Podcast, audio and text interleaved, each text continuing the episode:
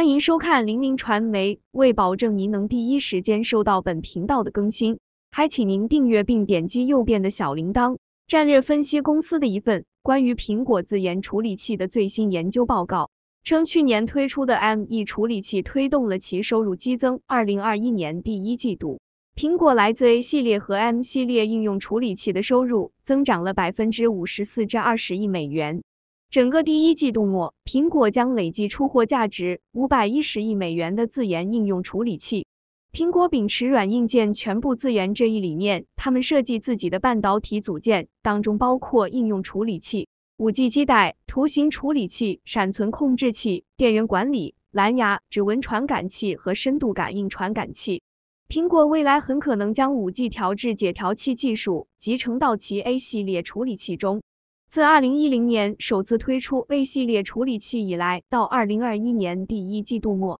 苹果已累计出货超过二十八亿个 A 系列处理器。苹果的 iPhone、iPad 和 Mac 设备因为其自研芯片而受益匪浅。几年前，苹果凭借首款六十四位 ARM 移动处理器击败竞争对手，并成为台积电七纳米与五纳米先进制程工艺的主要客户。苹果在二零二零年推出搭载自研芯片 M1 的 Mac 电脑，此举结束了苹果与英特尔公司长达十五年的技术合作关系。目前 iPhone 手机的核心零部件中，约百分之四十二由苹果自己生产，而不到五年前，这一比例仅为百分之八。随着未来苹果公司未来开发出调制解调器芯片和传感器，预计该比例会进一步上升。自研零部件降低了苹果公司的成本，并提升了该公司产品的性能，还增强了其对未来新产品的掌控。分析师估计，新的 Mac 电脑芯片将使每台 Mac 电脑的生产成本降低七十五至一百五十美元，因此苹果公司可以将节省下来的成本回馈给客户和股东。这一战略源于苹果联合创始人乔布斯倡导的苹果哲学，即拥有核心技术可以带来竞争优势。量身打造的芯片和传感器可以帮助其 iPhone、iPad 和 Mac 在电池性能和功能上超越竞争对手，还可以保护苹果免受购买通用零部件的中国竞争对手的影响。苹果的前员工表示，苹果多年来一直依赖第三方零部件。同时也在培养自己设计更多零部件所需的工程深度和专业能力。与此同时，苹果要求供应商在向苹果提供的零件中加入定制功能。苹果还需要一家可靠的芯片厂来为其生产芯片。苹果找到了这样的合作伙伴——台湾机体电路制造股份有限公司。在智能手机需求激增之际，过去十年台积电一直在为苹果生产 iPhone 芯片。苹果推动设计自己的芯片已有十年，这一努力扰动了整个半导体行业。英特尔每年将损失约二十亿美元的笔记本芯片销售，占总收入的百分之二至百分之四。随着苹果设计的芯片数量上升，其他芯片制造商的市场份额近些年开始下降，迫使一些供应商出售或退出业务。加州理工学院工程学一名教授称，这是该行业追求更高性能的自然进程的一部分。但他表示，这对苹果供应商的影响很大。例如，Audience 曾是苹果公司的供应商，许多供应商继续给苹果公司供货，这些业务给苹果的供应商带来可观的收入。即使供应商担心苹果公司会开始自己生产他们提供的各种零部件。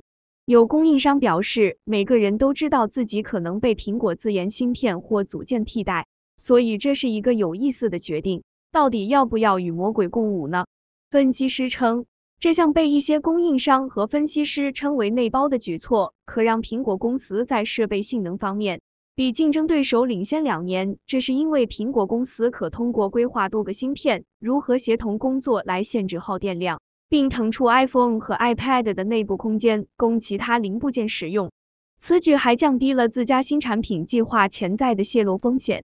苹果公司的芯片部门在过去十年里发展迅速，目前已经有数以千计的工程师，其中包括1999年收购 Vision Graphics 和2008年收购 PA 半导体所带来的众多工程师。过去十年，苹果公司在设计定制芯片方面取得的成功，巩固了硬件技术部主管的地位。他提前好几年就介绍了苹果芯片为未来设备提供支持所需具备的功能。分析师表示，苹果公司能够证明定制芯片的工程成本是合理的，因为取消供应链中的一个环节可以节省下成本。与其付钱给第三方芯片设计者，在经过漫长等待进行交付测试，不如苹果公司自己直接设计完交由台积电生产。苹果公司已经设立了数家办公室，并从调制解调器提供商高通公司那里挖来工程师，以推动该公司对定制芯片的追求。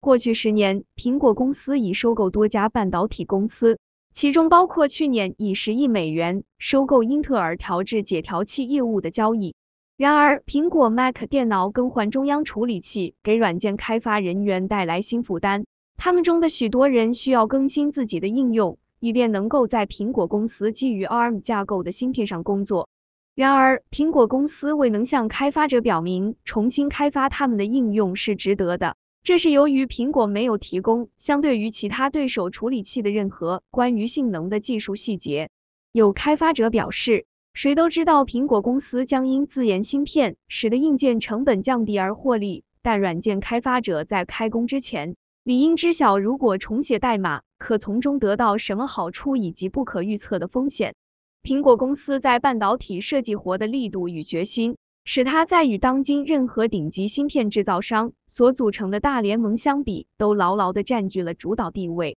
今天可以毫不夸张的说，与任何人相比，苹果公司生产的智能手机芯片和笔记本电脑、台式机芯片都是最好的。所有这些都意味着，苹果半导体如果作为一家独立的公司，未来可能会超过目前所有芯片公司的价值。尽管目前苹果还没推出服务器芯片，但他们可以和英特尔一样，将处理器出售给谷歌、亚马逊和脸书等。因为能耗与散热是服务器领域中最大的一笔支出，而到目前为止，M1 的最大卖点之一是其低功耗。然而，一旦英特尔或超微开始借助台积电五纳米甚至三纳米工艺生产更先进制成的芯片，苹果的优势也许会受到影响。但那都是后话。所有这一切都离不开晶圆代工大厂台积电。全球顶级芯片设计商将自家最先进的芯片交由台积电的工程师完成，